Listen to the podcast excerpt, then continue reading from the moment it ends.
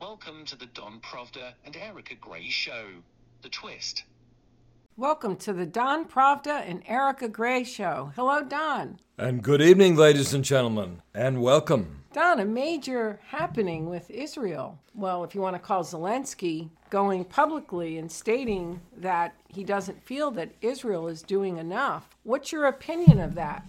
Opinion is uh, Mr. Bennett is in communication, the Prime Minister of Israel, with Mr. Zelensky. Zelensky wants at this time humanitarian aid and arms from Israel. And he would like some technical help concerning the Iron Dome. So he has his agenda. Uh, as you know, that the Prime Minister Zelensky is Jewish. There are thousands of Ukrainians in Israel. And now, something interesting developing is that as many as 50,000 Jews from the Ukraine may possibly be leaving and going to Israel. So, right now, they have a lot to say to each other. They have concerns. The Prime Minister of the Ukraine is very aggressive in seeking his needs at this time, and he feels these times are unprecedented. He's quoting World War II about Nazi aggression and that certain people were not for the war in the beginning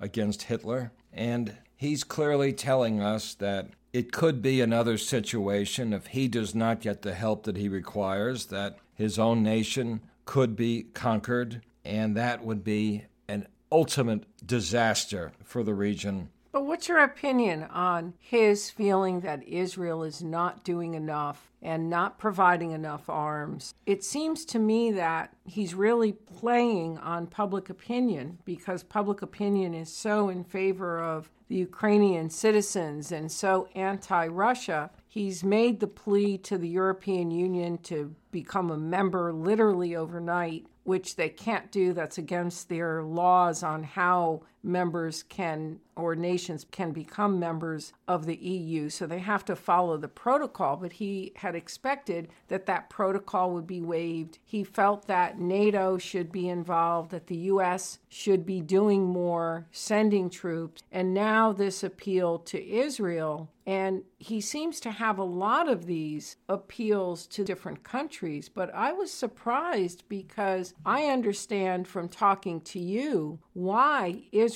is taking a more neutral position because of the protection of the Jews in Russia. You were stating that there was yes. like 200 centers. Over 200 centers, Jewish centers across the Russias. That includes schools and synagogues. And sort of in the, I am informed, sort of in the realm of the JCC movement, there are gyms and classes and community there with deep roots, by the way. The conflict becomes one that's a, a simple story which I'd like to relate to you. In the Ukraine, there's a Rabbi Joseph Cherkassky. Rabbi Cherkassky is a very good man. He's 52 years old. His son David, the love of his life, is 20. Right now, both father and son are holding automatic weapons. They are within a division of Ukrainian forces. They feel their nation is their nation, and in fact, they know that they should prepare for an enemy. The problem is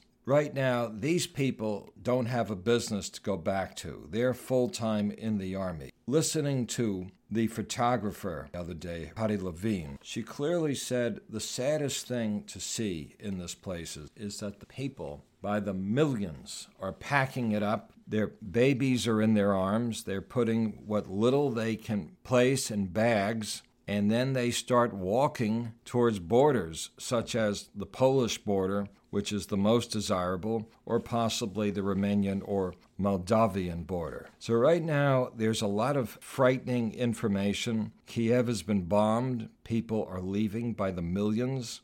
The world is waiting. What is next? And may it be May it be a meeting which could possibly happen soon, whether it's in Israel or Belarus or Alaska. These groups can get together and they can make peace if they want to. And now, with, as Mr. Pugh noticed, his stock market failing, rubles have less value, the economy is being imploded, more sanctions are coming. It might be time Mr. Putin just come to the table, start point by point, let's find a middle, some compromises, and let's get out of war, sir. And you'll have many supporters in this country who will agree with you that it's the best step towards a peaceful solution. But you're sounding as if Russia is going to concede. And why would Russia concede? When it drew its line in the sand, it made very clear what it was asking for. Yes. And Zelensky isn't meeting even the smaller concessions that Russia's asking for.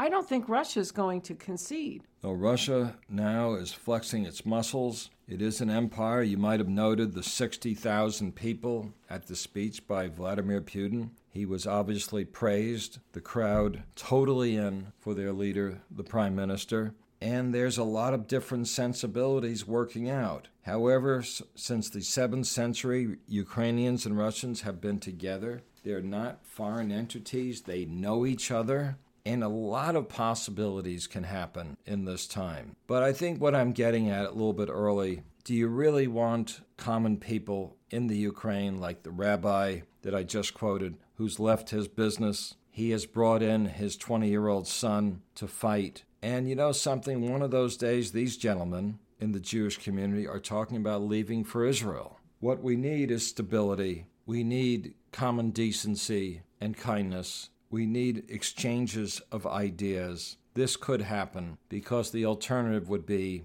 a scorched earth policy where almost all of the Ukraine, particularly the cities, will be destroyed. And I can't see how this could possibly be positive. But this is more than just about peace. It's much more than that. It's a land grab, it's a money grab. For instance, Brussels Morning reported that for three consecutive months now, U.S. LNG exporters have registered record exports to the EU at premium prices that continue to grow. This was reported by Reuters. And with the U.S. selling gas right now to Europe at premium prices, I heard another report that basically stated that it's helping to keep the U.S. economy afloat. So, with this occurring, the U.S. is not going to influence Zelensky to end this war or to concede to any of Russia's demands. As a matter of fact, it's in the U.S. interest that this continues or that Ukraine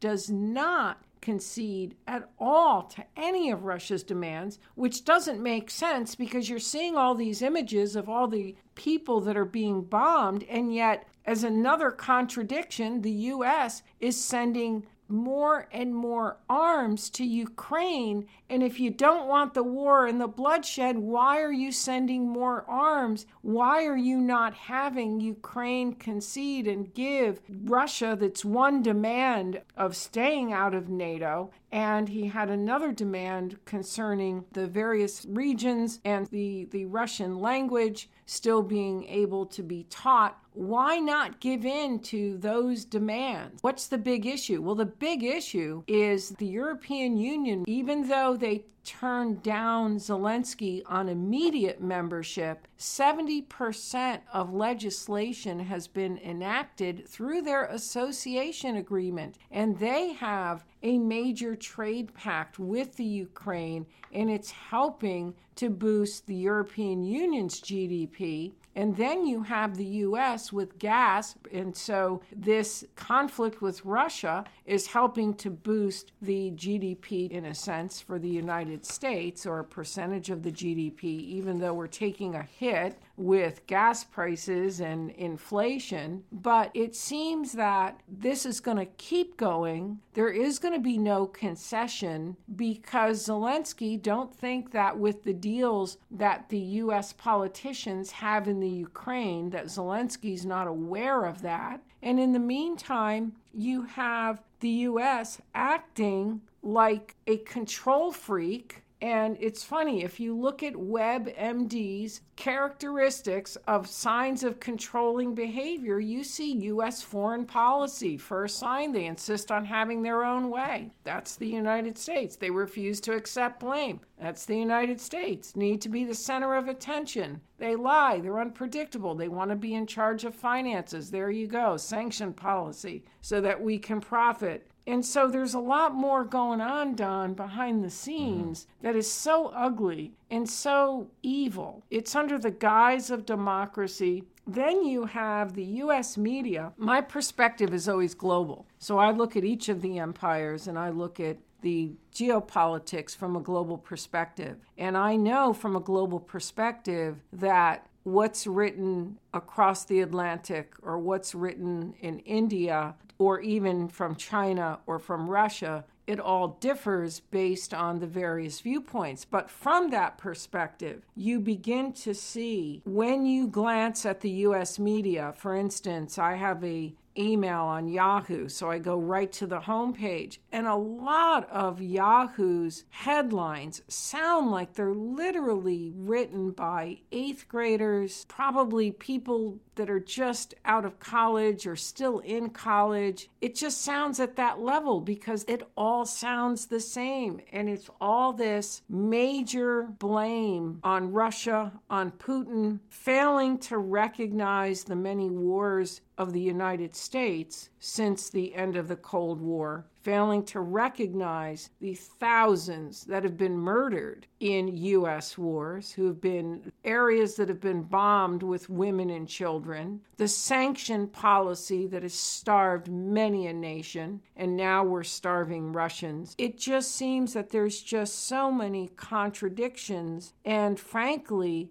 I don't know why the United States is so bent on this because right now what's happening is you have boomerang sanctions, meaning they're coming back and hurting U.S. citizens, but you also have a major division now happening in the globe where you have the European Union teaming with the US and Canada and the UK. So you have those nations or those empires. And then you have Russia, China, India, and I believe Argentina and other nations as well that are part of the other side. And there's a real division now happening in the globe. And you're getting even a split and yes. Russia is letting it be known they're not being hurt by the sanction policy, but it's splitting the globe, it's splitting the financial world system. And we don't yet know what the outcome is going to be from all of this. What's the outcome going to be mm. from these sanctions? What's the outcome going to be?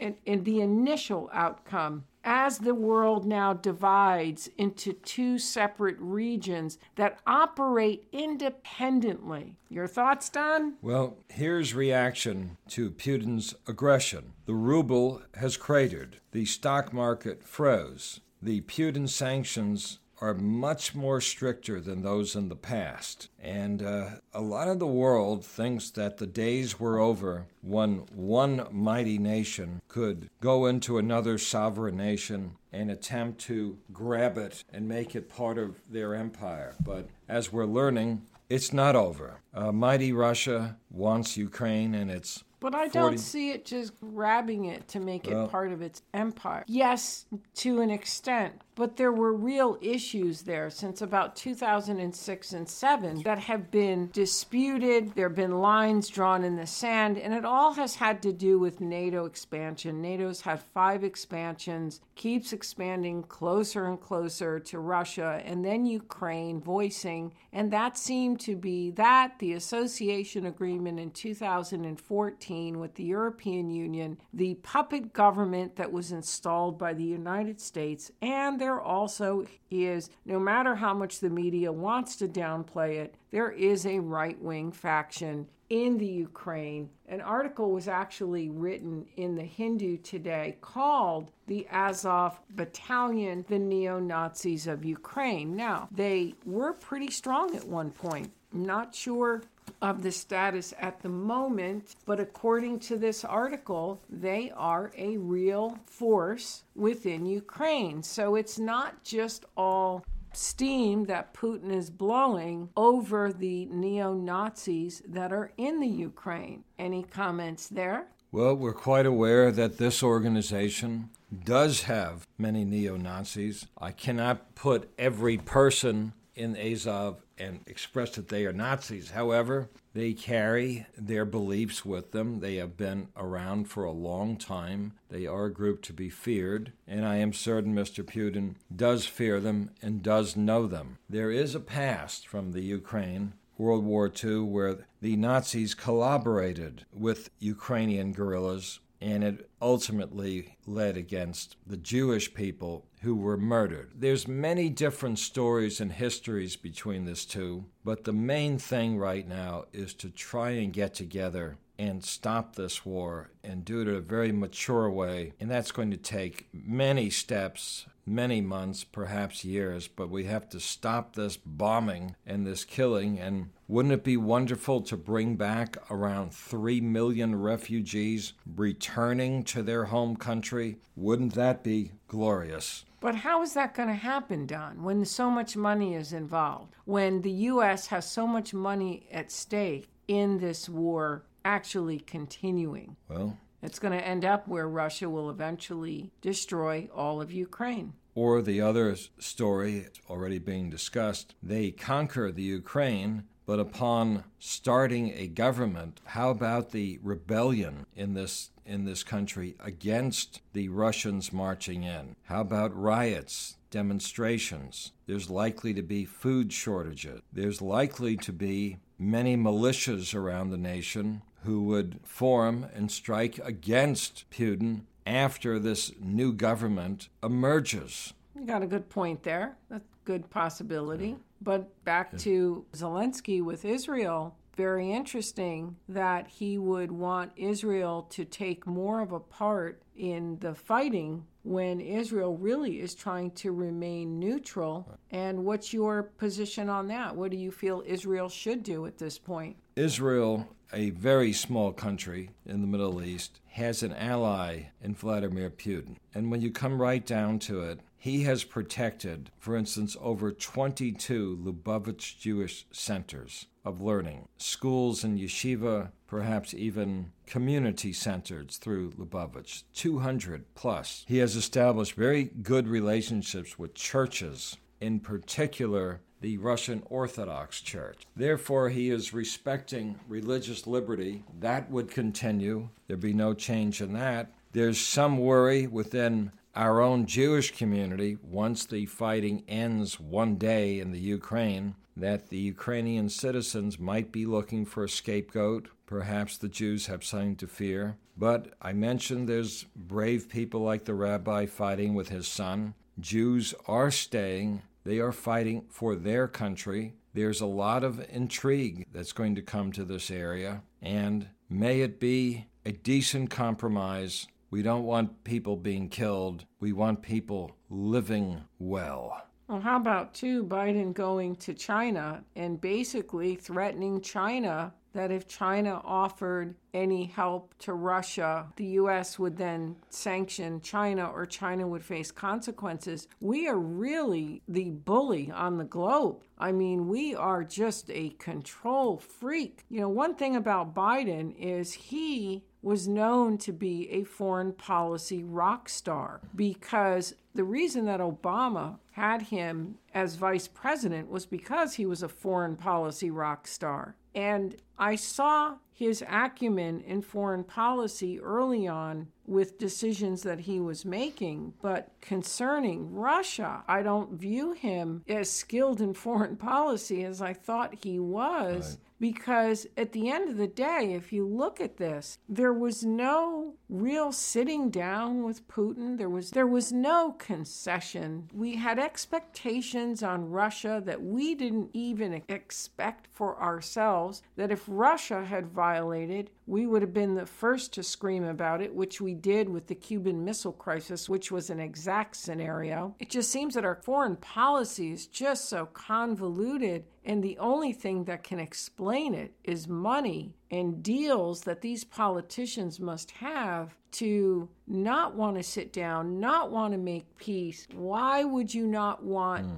better relations with Russia? Why would you not want a trade pact with that economy? Which, by the way, talk about trade pacts. The European Union has 84 pacts. And a bunch of years ago, when the EU was starting to form numerous, numerous pacts, including its own union. I remember then there was NAFTA. The US followed suit in NAFTA. Remember when NAFTA first? Yes. Uh, I remember being at a press conference with Henry Kissinger in the 1990s concerning NAFTA. The, uh, the fear actually was that jobs would leave our country and may end up in Mexico. But you can toss a coin as your belief with NAFTA. It was never particularly effective or helpful for the United States. It got a tremendous amount of publicity during the Clinton years and through the likes of folks like uh, Henry Kissinger and uh, major United States senators who were on board. You interviewed Kissinger. What did he I, have to say at the time about NAFTA?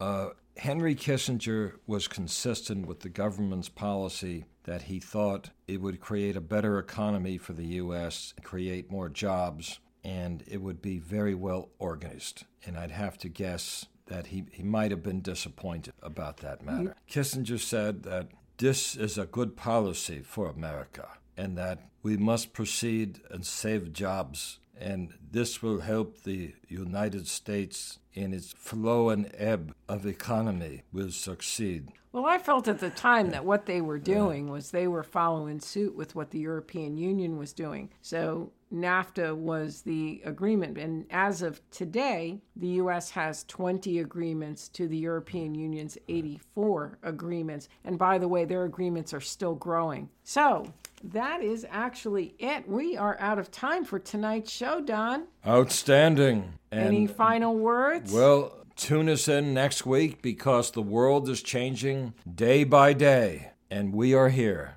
And meanwhile, folks, till next time, God bless. Tune in next time for more from Don Pravda and Erica Gray for their twist on world news.